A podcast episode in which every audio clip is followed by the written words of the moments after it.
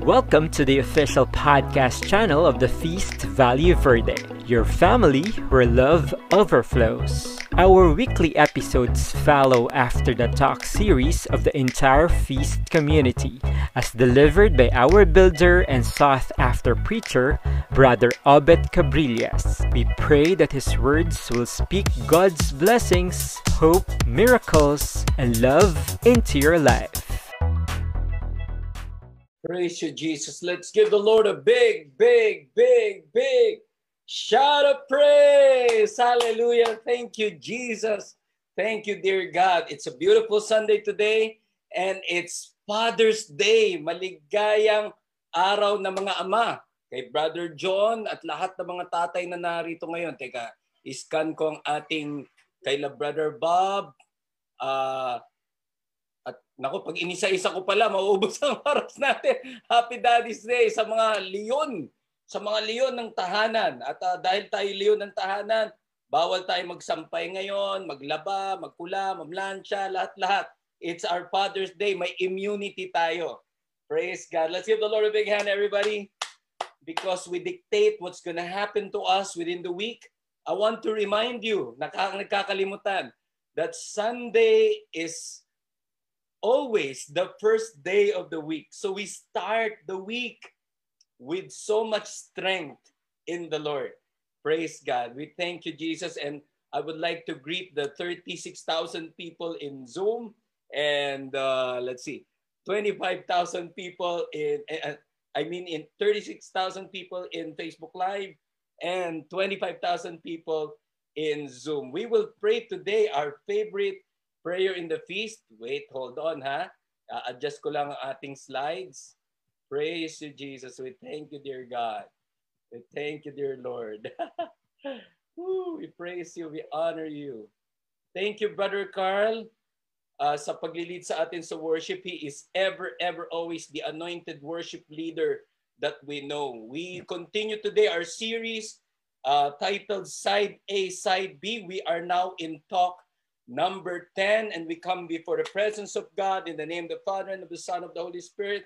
Lift up your hands to the Lord if that's a comfortable gesture for you as your way of consecrating your life, your yesterday's mercy. We will be met, all the mistakes and sins of the past will be met by the mercy of God today. And our present will be met by the love and miracles of Jesus Christ. And our future will be met by God's provision as we declare, Today I receive all of God's love for me. Today I open myself to the unbounded, limitless, overflowing abundance of God's universe. Today I open myself to God's blessings, healing, and miracles. Today I open myself to God's word so that I become more like Jesus every day. Today I proclaim that I'm God's beloved I'm God's servant. I'm God's powerful champion. And because I am blessed, I am blessing the world in Jesus' name. And everyone will say, Amen. God is a good God. And we honor God's word today. Join me in singing. Thy word is a lamp unto my feet and a light unto my path. We will be reading the scripture today. I will highlight it. Jesus called a child over, placed it in their midst, and said, Amen, I say to you, unless you turn or you repent and become like children, you will not enter the kingdom of heaven. Whoever humbles himself like this child is greatest in the kingdom of heaven. We honor the Lord once more. Thy word is a lamp unto my feet and a light unto my path. Let's give the Lord a big, big hand. We praise you. We honor your word, Lord and we allow your word to transform us to become better people, to become good people, to become the best of what we can be. To those who are employed, that you will become the best of employees and officers in your company. And to those who are employ, employed, we declare that because you are there, the servant is, of God is there in the company, that company will be blessed.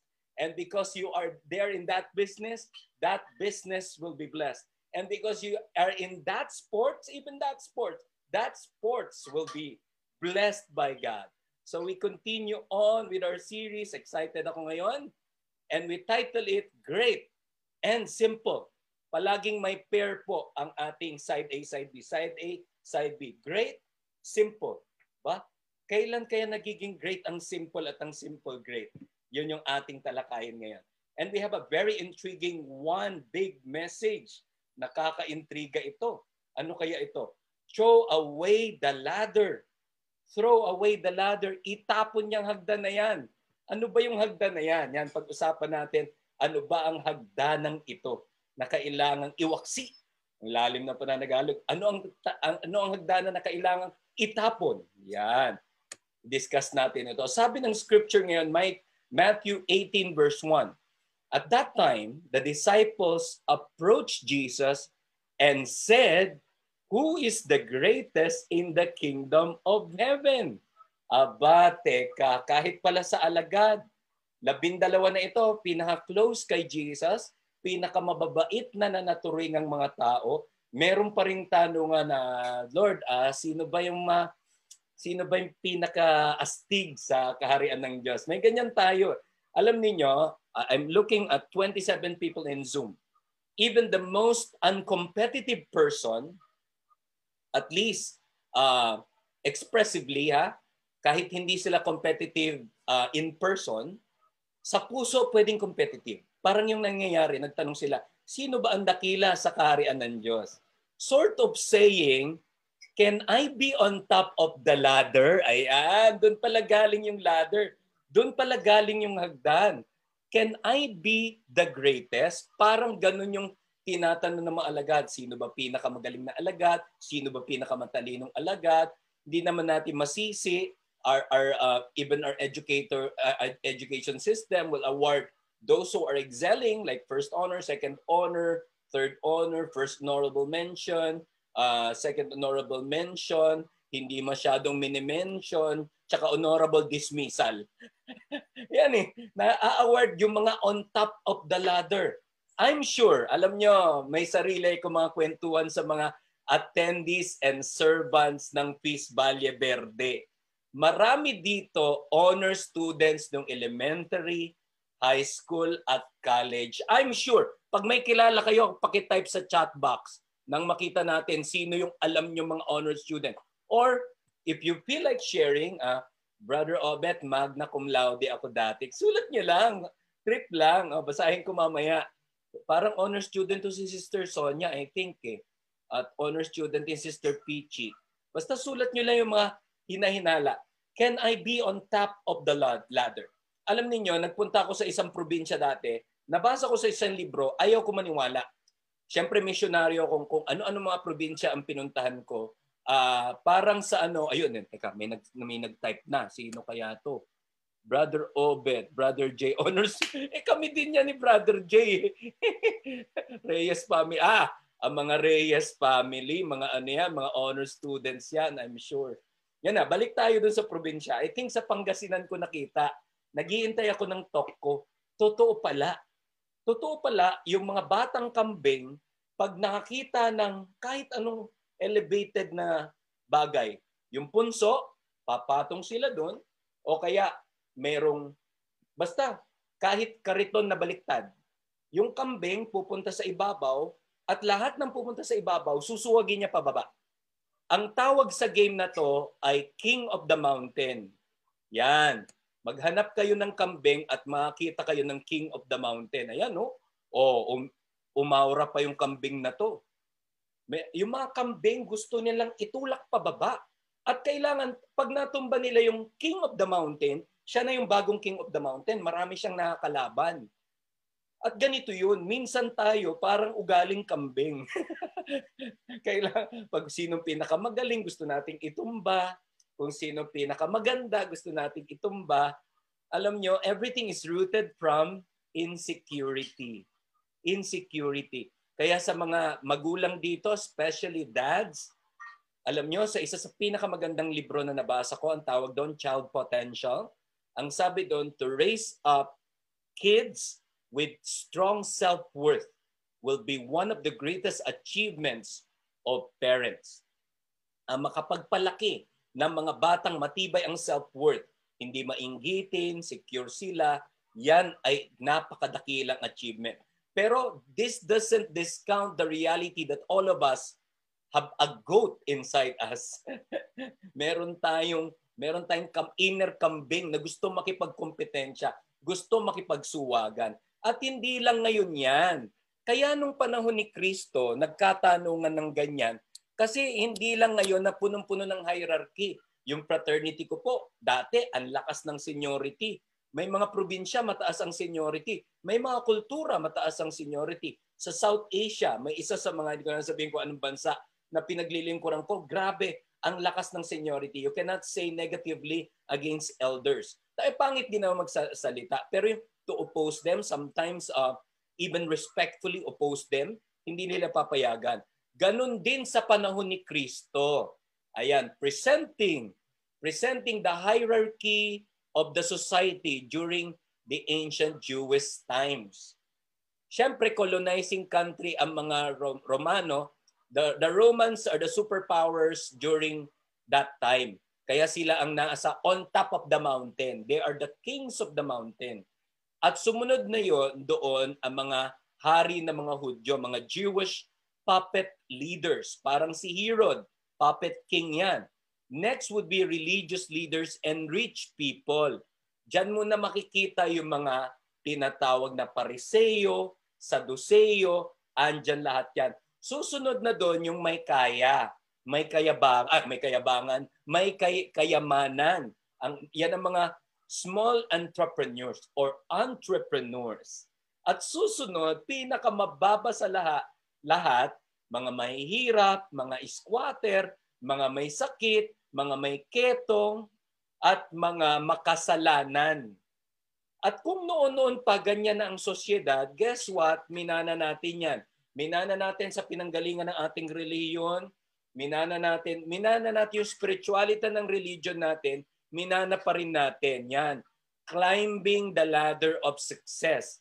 It could be a corporate ladder. It could be an emotional ladder. Sino ang pinaka pinaka gustong gusto? Sino yung A1 student? Sino yung crush ng bayan? Uy, ilista nyo dito sa chat box natin yung mga kilala nyong ano, mga crush ng bayan. Sama natin yon.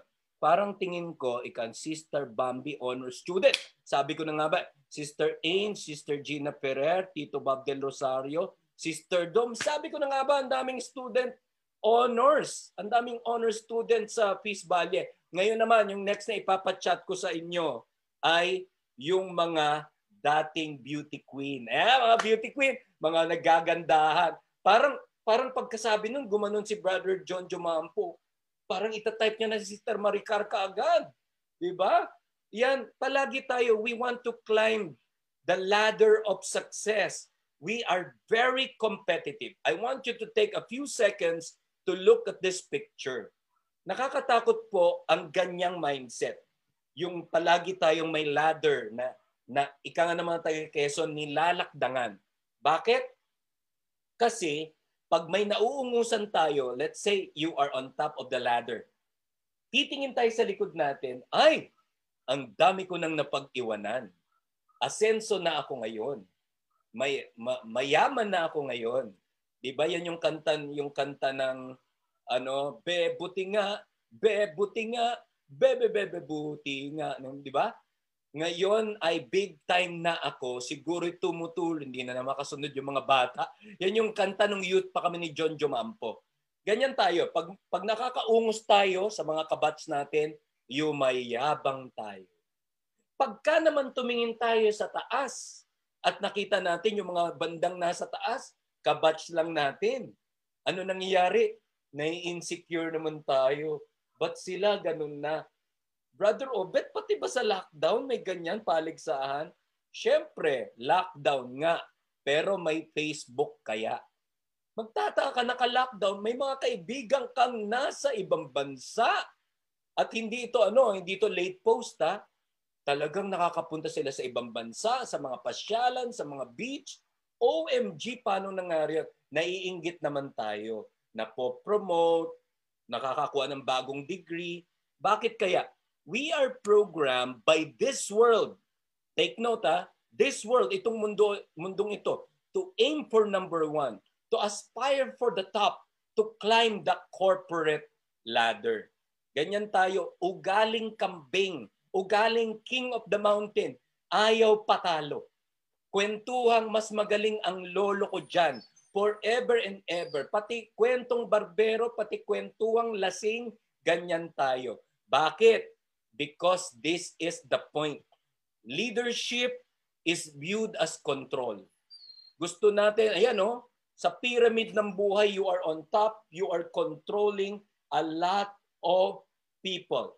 Sorry sa mga followers ni Johnny Bravo, pero madalas ang pinopost natin sa social media, ang image na pinoproject natin, it's all about me. Ako, ako, ako, si ako.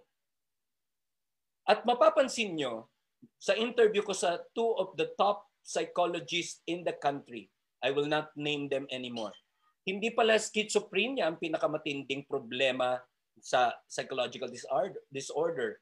It has to be narcissism. Sobrang akong-akong ako.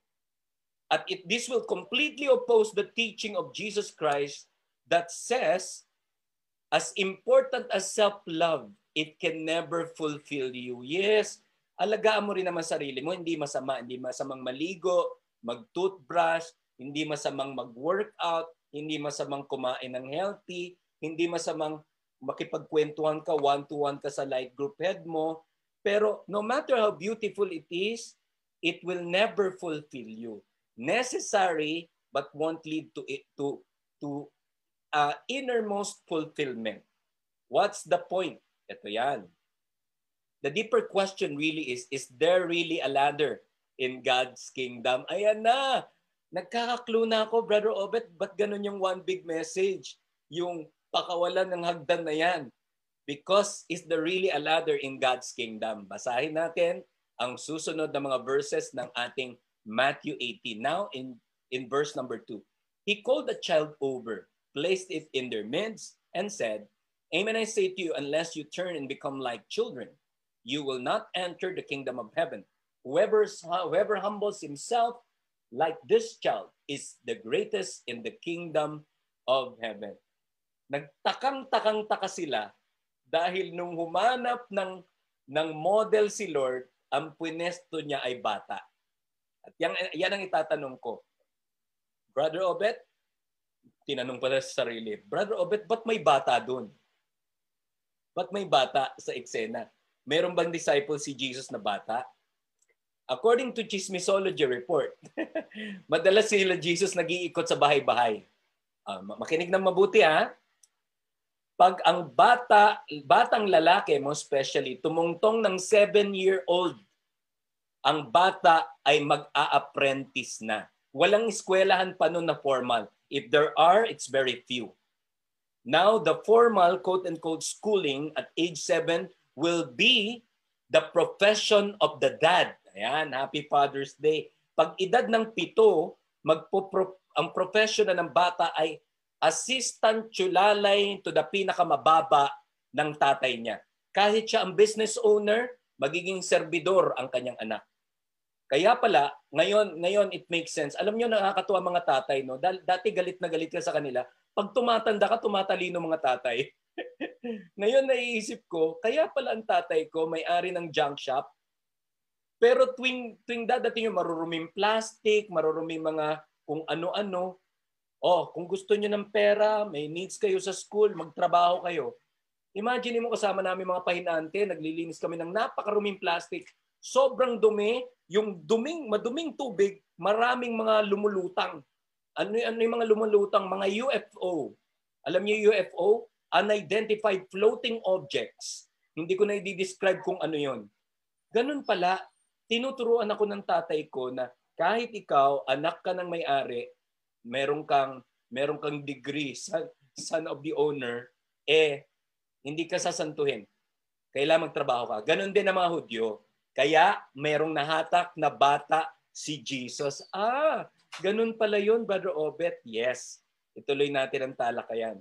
What does the kingdom of heaven mean? Ayan. Kaya sabi ni Lord, the kingdom of heaven is like this. Humila siya ng bata. Eh ano ba tong kingdom of heaven na to? Sa totoo lang, tuwing nababanggit to, kala natin ang kingdom of heaven, yung mga anghel, nagliliparan, may mga lira, may mga may mga harpa, di ba? They are playing harps and they're playing music. Pwede, pero that is heaven. What is the kingdom of heaven? Is it the church? What if I tell you that there are church people who are not under the kingdom of God? Oh my gosh, Brother Obed, baka ulihin ka ng pulis dyan. Kahit na, sinabi ko na eh, posible na ang tao church o busy sa, sa pagsaserve, pero wala sa kaharian ng Diyos. Why? Because the kingdom of heaven is all about this kingdom was more an action than a place. Hindi siya lugar. Siya ay isang aktwal na pagkilos, behavior, and commitment. When God reigns, that's the kingdom. Tanong, is God reigning in your company? Is God reigning in your fatherhood? Is God reigning in your motherhood? Is God reigning in your studies? Is God reigning even in your pleasure? Yan ang tinatawag na kingdom of God. Kapag lumalago na ang paghahari ng Diyos, yan ang kingdom of God. So much so, I have friends or senior pastors from other churches. Alam niyo, sabi na Brother Obet, yung kingdom of God, isang buong teachings namin yan, is, is your life really under the lordship of Jesus Christ, under the kingship of the Lord. Kaya, tan, kaya dahil sa kingship na yan, that's another question. Is God king in your life? Si Lord ba ang hari ng iyong finances? O pagka walang nagbabantay sa iyo, nakatahimik ka, hawak ang cellphone mo, add to cart ka ng add to cart. Pwede naman, Brother Obet, add to cart lang ng add to cart, di naman binibili. oh, libangan mo lang kasi nung kwento mo na, laki palang lalarga. Is God king of your family? Is God king of your habits? Is God king of your profession? Pag ang tao may Diyos, kahit walang nanunood sa Kanya, very effective siya, very committed siya sa kanyang ginagawa. Tuloy natin ang discussion. Jesus came to build a kingdom with no ladders. Napakaganda nito. Kaya, pa, kaya pala ang one big message, throw away the ladder. Itapon yan. Kasi ang kaharian ni Kristo, walang hagdan-hagdan, walang hierarchy. At patutunayan natin siya. siya. Unang patunay, yan. First, Jesus treated the bottom dwellers as his VIPs. Let's face it, brothers and sisters, especially mga kagaya kong nasa corporate world, especially mga kagaya ko rin na na-expose sa show business. Sa totoo lang, nakaka, nakakahumaling yung may kaibigan kang sikat, may kaibigan ka sa show business, may kaibigan kang kakilala, may kaibigan ka na full access ka. Not to mention may kahawig kang artista. Nakakahumaling. Pero si Lord, iba yung paradigm niya. Jesus treated the bottom dwellers as his VIPs. Tayo, pag alam na may tatawag mahalagang tao, drop everything tatawagan. Si Jesus, yun yung kanyang priority. Pag pumasyal si Jesus sa bahay natin, dire-diretso sa sa kusina, ang gusto niyang kausapin, yung mga kasamahang bahay natin. Yung mga kasambahay natin. That's the difference with the disposition of God and our disposition. Ganun siya. Doon siya gustong kumunik. Kaya if you have an inclination to the poor, God be with you. Basta iba ang treatment siya sa mga bottom dwellers. Hindi siya mapanlait. Hindi siya mapangmata sa ibang tao. Why? This will explain. Jesus was not pointing to the child's personality, but the child's powerlessness unless you become like little children. Yan ang kanyang bias sa mga mabababa. Yes, may potential yung bata na maging may-ari ng bahay. Pero sabi niya, admit your powerlessness. Pag-usapan natin to. Yan. Sobrang tinutukan. Bakit natin pag-uusapan?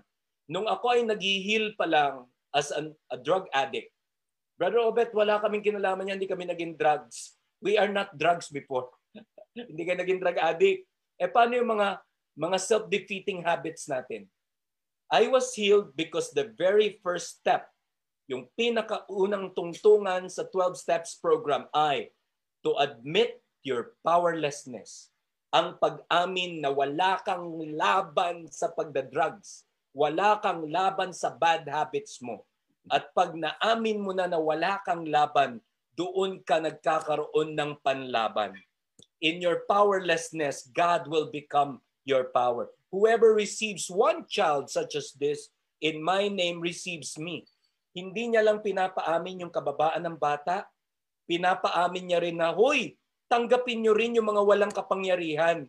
Siya nga pala, pagka si Jesus umiksena sa kahit na anong aspeto ng buhay natin, yung level number 5 yun yung pupuntahan niya at paglilingkuran, re-respetuhan niya mga mahihirap, ang mga may sakit, ang mga makasalanan, dahil tinatrato niya ang mga mabababa bilang God containers.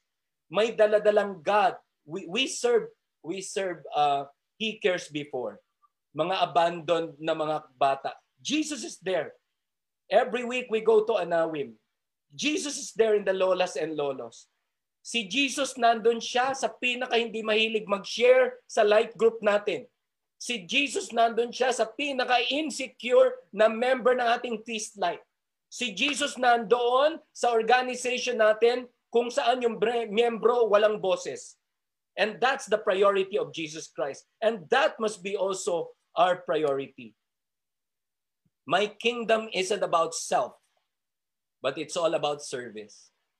Again, I will reiterate what I said a while ago. I talked to two psychologists, top psychologists of the Philippines, and they confirmed that the narcissist, narcissistic people are the worst of all psychological disorders. Pero sabi nila, Brother Obet, pero ito nagsasucceed to mga to, ha? nagiging sikat. Pero Brother Obet, we tell you that the narcissists are the most desolate people in the world. They are the most sad, saddest Nag-iingat ako sa sadist kasi Bisaya nga, di ba? Sadist, pinakamalungkot. Dahil hindi umiikot ang iyong mundo sa iyong sarili. Walang sino man ang nabubuhay para sa sarili lamang. Your king is a servant. The kingdom of God is never about being the center of attraction. It's dispersing the power so that you can serve. Because in the kingdom of God, service is power. If you want to take down notes, wala sa slide yan. It's just an inspiration. In the kingdom of God, service is power. Hindi siya domination is power. No, it's never like that. Another expression that we have a Lord who has no ladders. Jesus went down to the bottom of the ladder. Hindi lang niya nirespeto yung nasa baba Pumunta siya pa siya sa pinakailalim. Brother Obet, gaano kalalim? The Almighty walk among us, that's one. You have no idea how it is to become a God. And you left you left heaven just to be Jesus Christ. Imagine he did all the miracles as a man who believes in God, not as a God. I'm going to say it again. He did all the miracles and the love. Uh, the last verse of uh, of John of the Gospel of John, pag sinulat mo lang lahat ng ginawa ni Lord, you can never full you you you, you could fill the world with so much goodness at lampas pa. How did he do that as a human being? That's not not the question. The question is what are we doing as human beings who love God? That's the very basic. God walked with us. Pero ito na, dito niya tayo tinatawag. God designed you, me, you, all of us to sacrifice ourselves to others. Hindi tayo hindi tayo for here. We are to go. To go and serve people. Bigyan natin ng linaw. Gustong gusto ko tong hierarchy na to. Nauna mga Romans, naghaharing uri, nagtatak sila, tapos may political puppet sila, mga Jewish, and so on, small entrepreneur, poor, sick, sinners. Merong merong ilang beses pang sobrang sobrang sobrang baba to the point na yan, oh, lumampas ka na ng second page, mas mababa pa doon. Anong tawag doon? The, the bottomest of all level, ala, napaiyak ako. is a crucified criminal on the cross. So si Lord hindi lang nakibagay sa mga mabababa. Siya yung naging pinaka pinaka mababa. Ang pinaka mababang parusa sa mga blasphemous people ng Jewish you will be stoned to death. Pati yun hindi kinuha ni Lord. Ang kinuha niya ay pangkriminal na kamatayan ng isang Romano. And that is to be crucified. I recall a story. Meron daw isang tao na nalaglag sa balon. Hindi siya maka, makaahon dumaan daw ang isang pare. Sabi niya, ipapakumpisal na lang kita, anak, at busy ako. Sabi niya, sige father, nangumpisal siya. Dumaan yung pastor, I'm gonna preach the word of God to you. Nag-preach dun sa tao.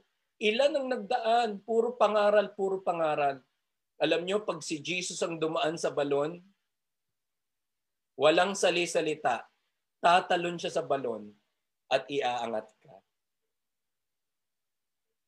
tatalon siya sa balon at iaangat ka.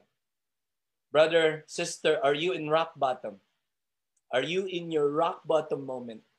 Know that God will go down to your level, even lower than your level, so that He can lift you up. You are at rock bottom and it's good because when you are at rock bottom, there's no way to go but up.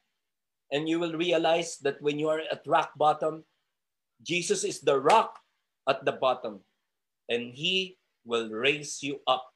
He will never be insecure that His son, His daughter is rising up.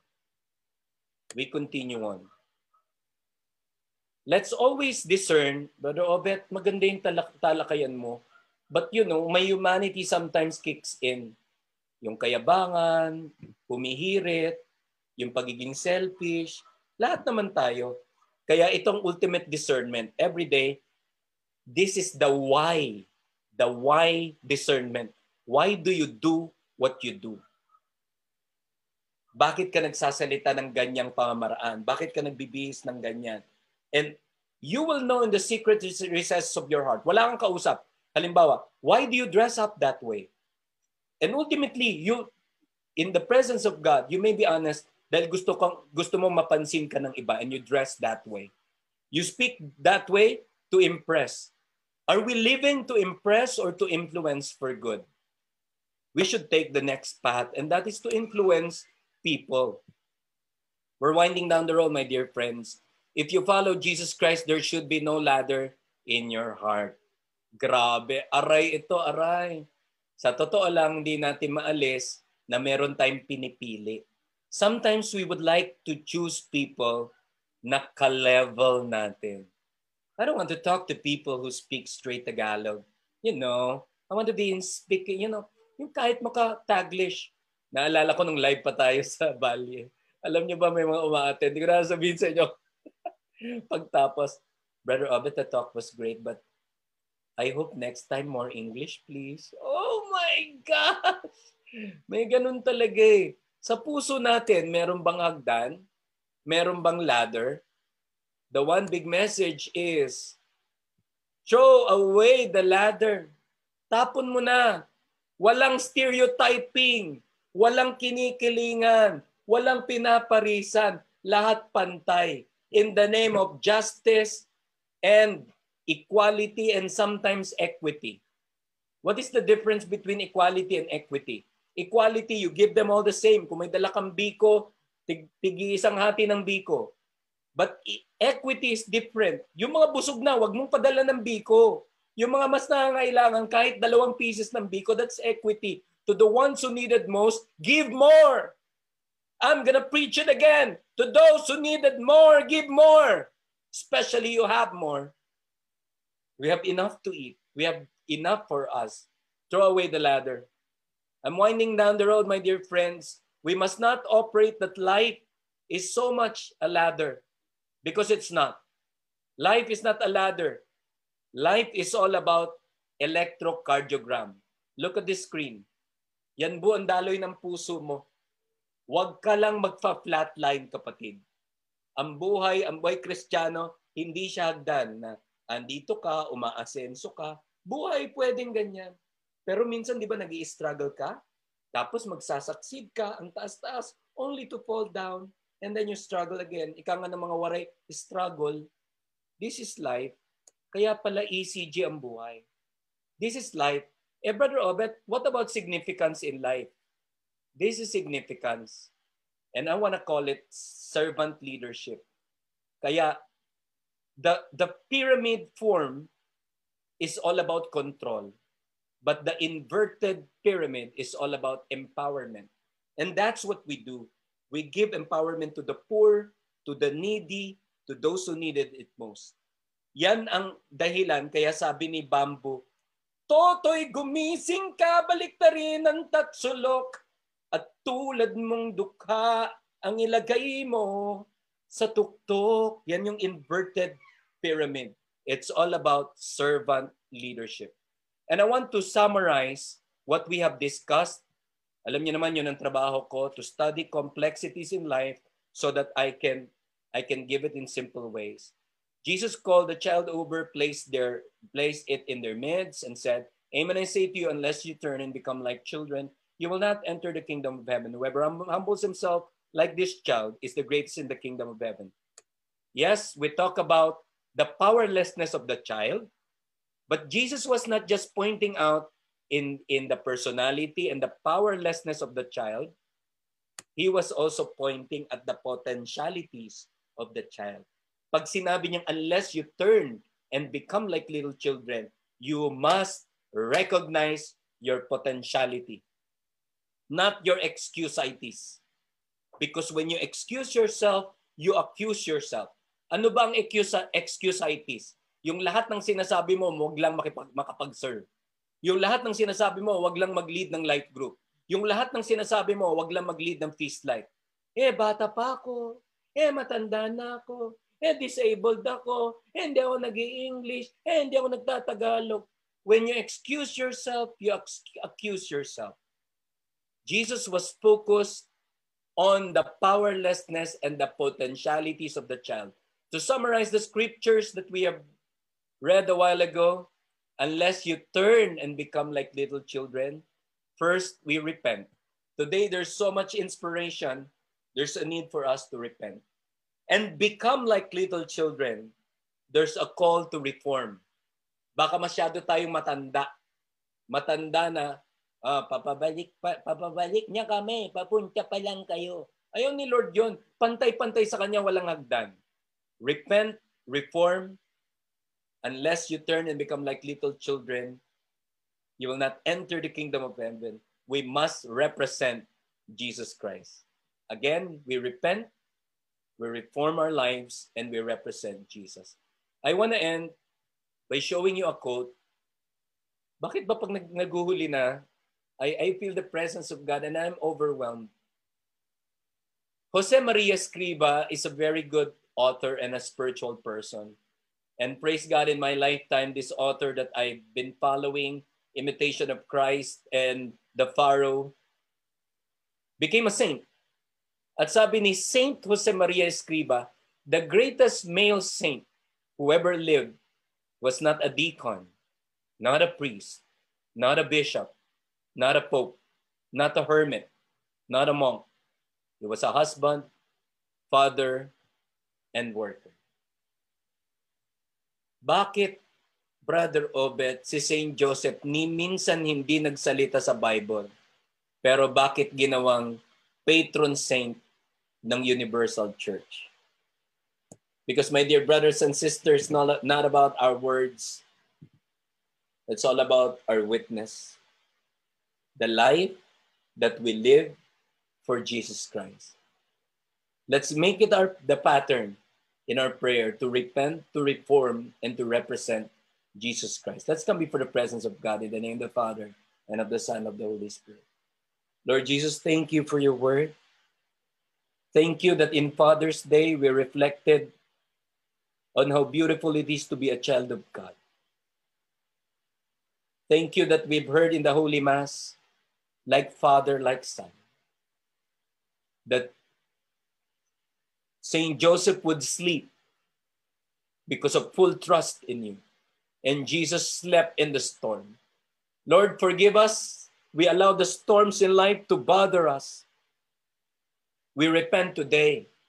We repent, we change our mind, we change our heart, and go back to you. Because in the kingdom of God, U turn is allowed. We've gone too far away from you, Lord, but we notice you walking with us, following us. So we take a U turn and repent. Today, Lord, let your Holy Spirit reform us, reform our hearts so that it will be aligned to your humility and your character, without which we cannot represent you. Lord, I want to pray for the people who are in Facebook Live and in Zoom. Make us your representatives so that we will be a Jesus to others. So that the Jesus that they will know is so much tangible in our lives. And today, Lord, even as we pray, we thank you for the fathers, our fathers, who have modeled Jesus Christ to us. And sometimes they would not even speak the word Jesus. But because of the good life, imperfect but good, we become like this person. We declare, God, that you will continue to change us, transform us to become better people, to become the best for you. This we all declare in Jesus' name. Amen. Let's continue to worship the Lord. Praise you, Jesus. We thank you, God. Hallelujah. Thank you, dear Lord. We praise. Thank you for joining us for another episode of the Feast Valley Verde podcast. We look forward to having you in our online community as well, which you may find inside facebook.com slash groups slash FVV online community. See you again next Sunday.